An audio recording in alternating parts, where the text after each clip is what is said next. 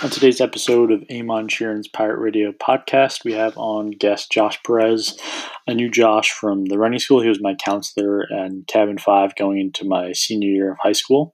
And uh, he's a really great guy. He ran for Manhattan College, and uh, which is a D1 school. And he's right now he's very into um, film and music. So he's a really interesting guy. I'm looking forward to having him on. Uh, without further ado, Josh Perez.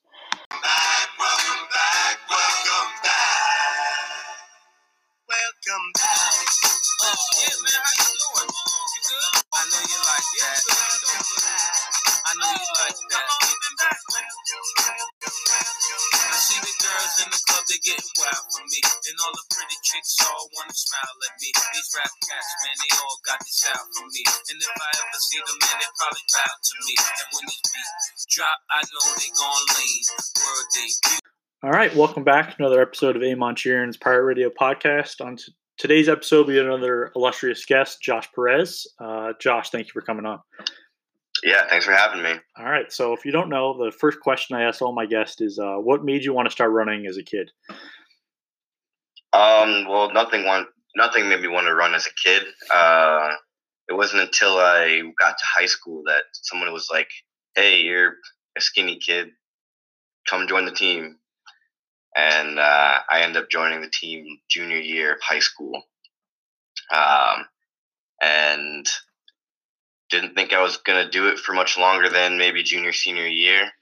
And uh, senior year, I ended up getting recruited to Manhattan College, and had four year career there. Um, and like most college athletes, uh, I ended up retiring temporarily after graduation after my last season. But uh, I've actually recently gotten back into training pretty consistently and pretty well. So we'll see where that goes. There you go. So, how'd you go from joining, getting like a late start your junior year to getting recruited to a D1 school? Uh, I guess I got fast yeah. enough for someone to notice.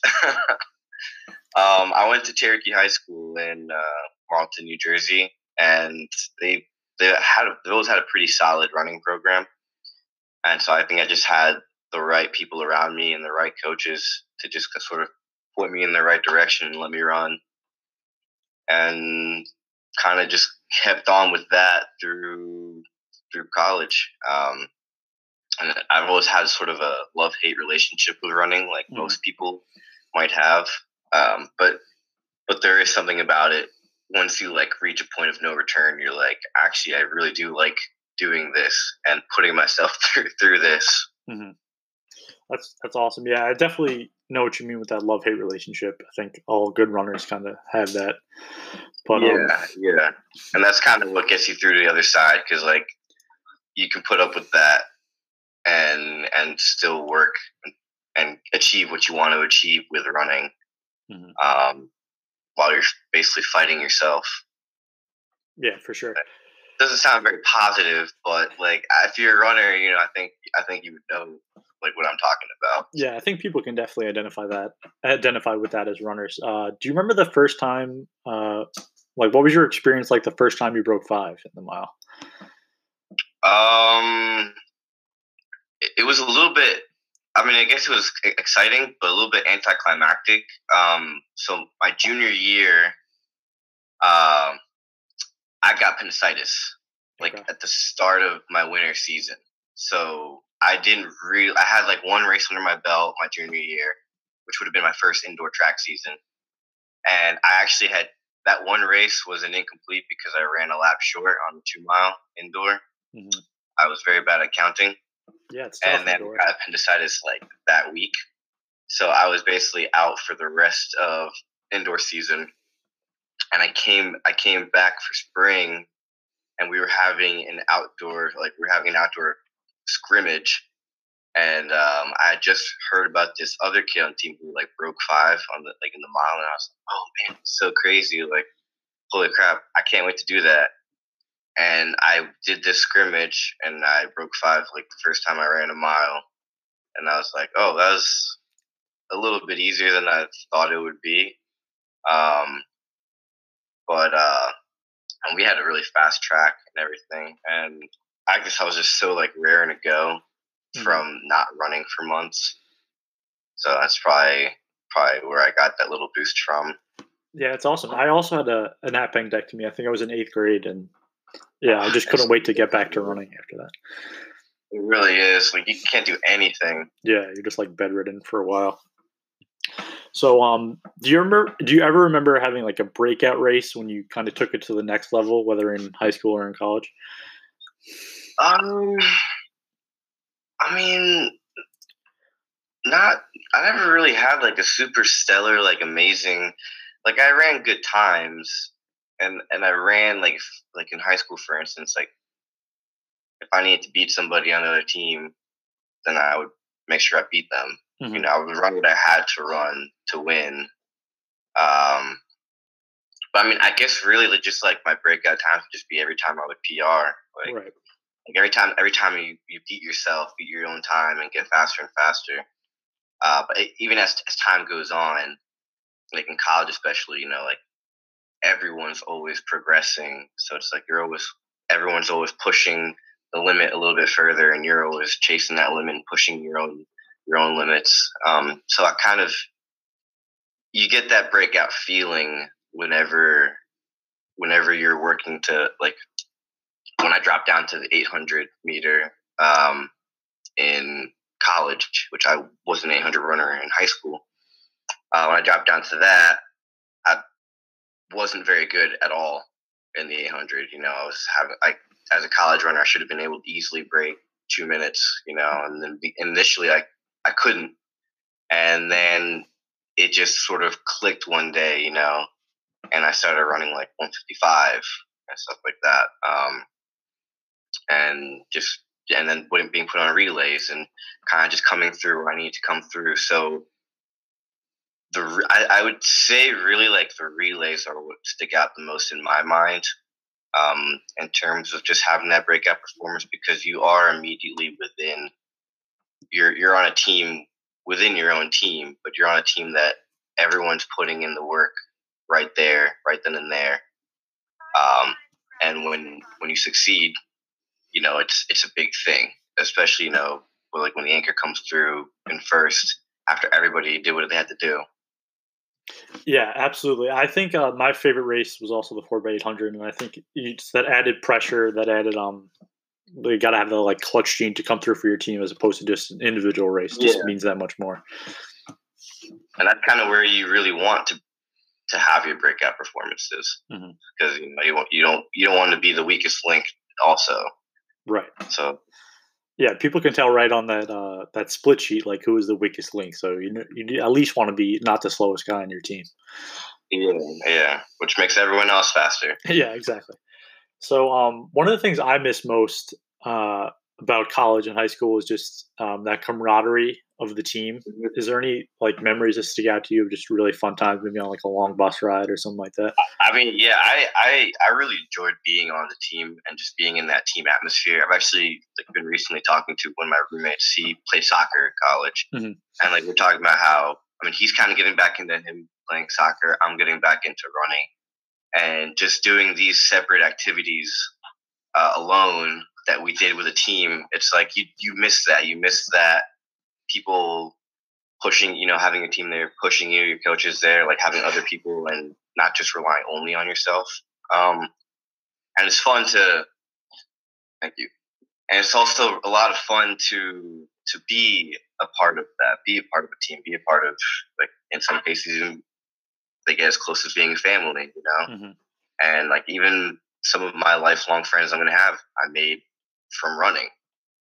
Um, like my best friend, for instance, he's the kid that got me into running.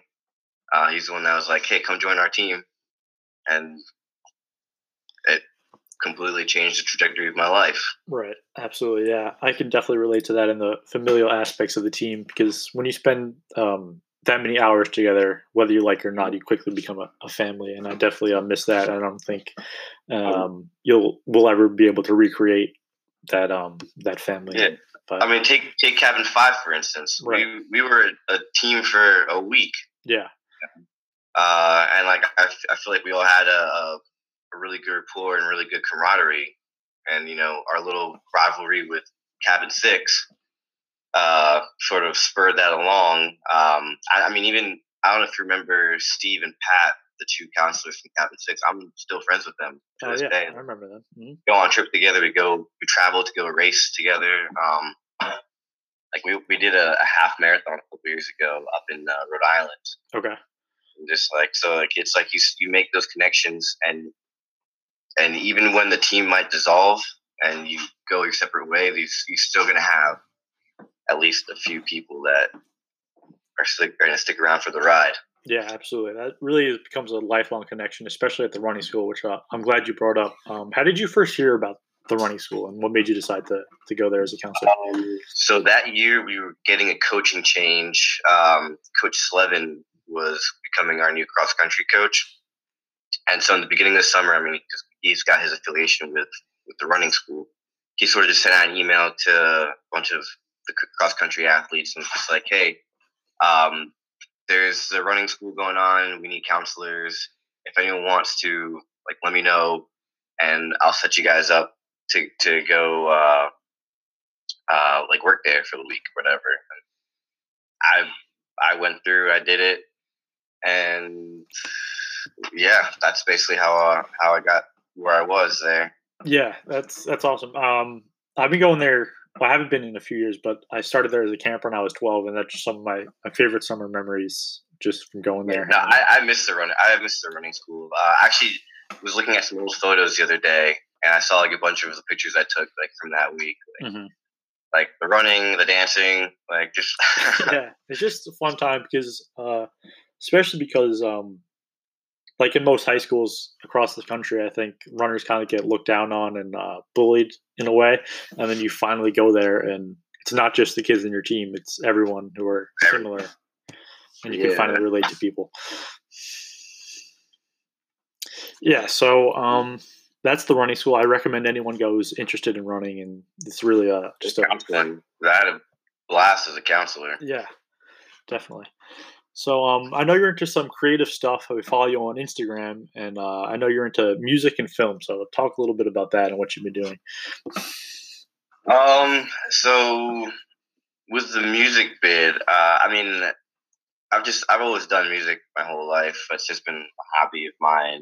Um, and also it's a really just great way to make friends and meet new people and stuff like that. But the, my biggest quote unquote contribution, I guess, to music would be I started doing this thing that I call the, uh, Summit Summer Series. Okay. At three for short, where basically I open up like I uh, I live in an apartment building that we have roof access, and I just invite people over to come perform on my roof, and people come listen, drink, hang out, uh, and it's just a, it's a good time. It's basically just like an, an open mic rooftop party. Yeah, it sounds like a great time. Um, yeah. So I've seen some really cool photos and stuff like that. It looks like a really like chill. Yeah, yeah, and and we get a lot of really good talent come through, and it's not even just people that I personally know. Like, um, I've gone to like events or performances, and I've seen someone perform, and I'm like, this person's really good. I don't even know them, and after the show, I'll go talk to them and say, hey, you want to come to my roof and do this thing? And like nine times out of ten, they'll come and they'll perform. And then through there, they'll make connections with other people and other musicians. Um, my favorite sort of story from that is one of my former bandmates. Uh, he met one of my friends, and like they got to know each other there, and then they went off and recorded a whole album together. Oh wow! So like yeah, which I'm still waiting on on uh, on that album, but it's gonna be pretty stellar when it does come out. Yeah, it's gonna be a banger for sure. Yeah. So what what kind of gave you the idea to set that up, and how did it come together?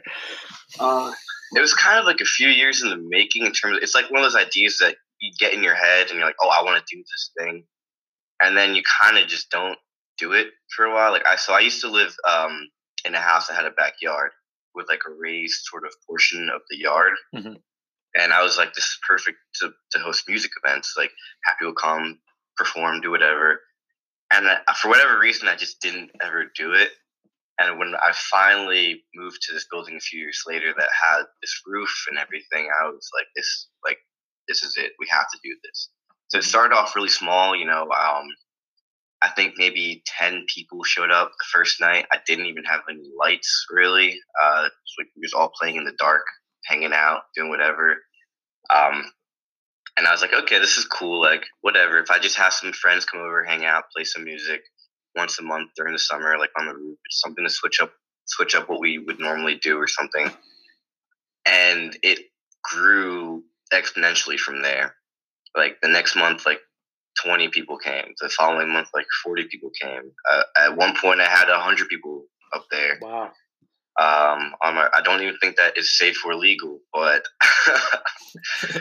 but I mean, it fluctuates. It's not you know consistent, but yeah, it's it, it's grown so much and and it's gained a lot of traction. Unfortunately, given the uh, COVID crisis right now, I you know I'm still holding out hope that I can at least throw one or two by the end of the year. Mhm. But we'll see. I mean, right now we're on hold. Right. Uh, Yeah, so that sounds awesome, especially if you're into music. It just sounds like a, a chill night and your chance to perform without without too much pressure. So I'm hoping you guys can throw at least one of those before before the end of the summer. Yeah, yeah, and and it kind of ties in a little bit into like some of the film stuff because Mhm. concurrently with that, you know, I've been working on on film production and shooting and everything like that, and writing. Um, with with my friends, we have like a little like production group called Godwood Underground Company, and uh, or Godwood Underground Media, and um, like over the past couple years, you know, we've been working on the craft a little bit and honing things up. And this year I was like, all right, I'm ready to like to shoot some re- like I'm gonna be able to do some really good shooting of the summit and get some like really great video and stuff like that, and made these connections of people that will help me out. And now we can't really shoot anything, Yeah, but you know, it's that's just like one aspect of of the filming, just like documentary style live event recording, Mhm. whatever.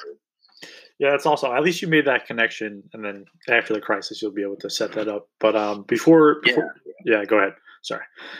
No, no, that was it. That was Oh, okay. But um, yeah, before you came on, I was watching a little bit of the mini doc you put on YouTube. Uh, what was Oh, tell- yeah. talk a little bit about that? Um, so that so that was for a um, a film festival that we that we joined. So last year, I think it was last year.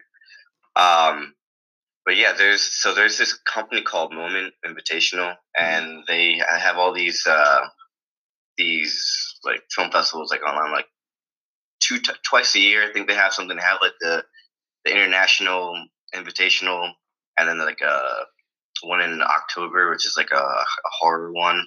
Oh, cool. But basically, like people submit online to them, and then uh, they pick like winners from that. So that was what that submission was. We we did the mockumentary category, and uh, this year we they did they held it again this year, and we went with the music video category. So we shot a music video for that. Uh, hasn't been released quite yet, but um, that's going to be pretty exciting. Um, but that's it's kind of nice to have something like that where you can like you know competitions where you can Right. work on something, submit something because it's like, all right, here's the thing we got to work on. We have a exact goal, sort of guidelines, you know, something that we're working towards, and we have a deadline. So it kind of keeps you. It just kind of keeps you on your toes, and it's good practice, and it's good. It's good exercise. Mhm. So if you do that a couple times a year, you know, like it kept it makes you produce some content a couple times a year. Right. Um, but aside from that, like on the side, we like I just shot a uh, like a fake lawyer commercial for somebody. Okay. Um, but yeah, it's like like one of those really cheesy, corny infomercial lawyer things that you would see from like I don't know, like the '90s or something. Like Better Call Saul type of thing. Like yeah, like yeah, think exactly like that. Better Call Saul. So did, that's the latest thing that I put together. Um, but there's there's a lot of there's a lot of work to be done yet. Um, so we'll see we'll see what what the next couple of years take us. yeah, I'm definitely looking forward to your uh, future projects. So definitely stay tuned through your Instagram and uh, social media. But uh, thank you very much for doing this. I'm glad we got a chance to catch up and you got a chance to. Absolutely, this is awesome. Thank you very much. Yeah, man. So, uh, what would you like your outro song to be? Um, that's a good question. Um, I think my outro song should be. Uh, what was what was I listening to the other day? You know what? I'm gonna go with uh, Clint Eastwood by Gorillaz. Gorillaz. Yep. All right. Sounds good. Thank you guys for listening.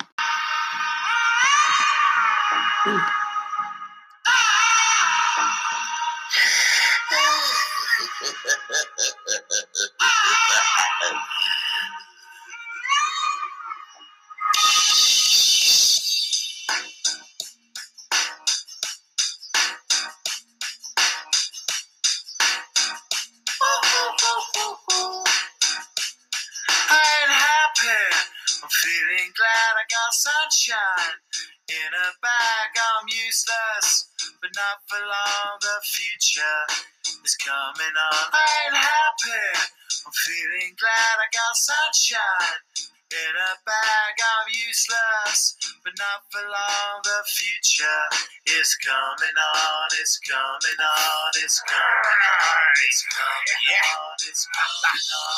Finally, someone let me out of my cage. Now, time for me is nothing because I'm counting no A's. Nah, I couldn't be there. Now, you shouldn't be scared. I'm good at repairs, and I'm under each snare, intangible. Bet you didn't think, so I command you to. Panoramic view. Look, I'll make it all manageable. Pick and choose, sit and lose, all you different crews. Chicks and dudes who you think is really kicking tunes. Picture you getting down in a picture too. like you lit the fuse. You think it's mystical, maybe spiritual. Hero who appears in you to clear your view when you're too crazy. Lifeless to know the definition for what life is. Priceless to you because I put it on the high shit you like it. Gun smoking righteous with one token. Psychic among no possess you with one go. I'm feeling glad I got sunshine in a bag. I'm useless, not for long. The future is coming on. Ain't happy. I'm feeling glad I got sunshine in a bag. I'm useless, but not for long. The future is coming on. It's coming on. It's coming on. It's coming on. It's coming on. The essence, the basics. Without it, you make it. Allow me to make this childlike in nature. Rhythm, you have it or you don't. That's a fallacy. I'm in them. Every sprouting tree, every child of peace, every cloud and sea. You see with your eyes, I see destruction and demise, corruption in the sky from this enterprise. Now I'm something to your lives through rust, so not as muscles, but percussion we provide for me as a guide. Y'all can see me now because you don't see with your eye, you perceive with your mind. That's the end. So I'ma stick around with Russ and be a mentor. Bust a few rhymes so mother comes to remember. But the thought is, I brought all this so you can survive when law is lawless. Feeling sensations that you thought was dead. No squealing. Remember that it's all in your head.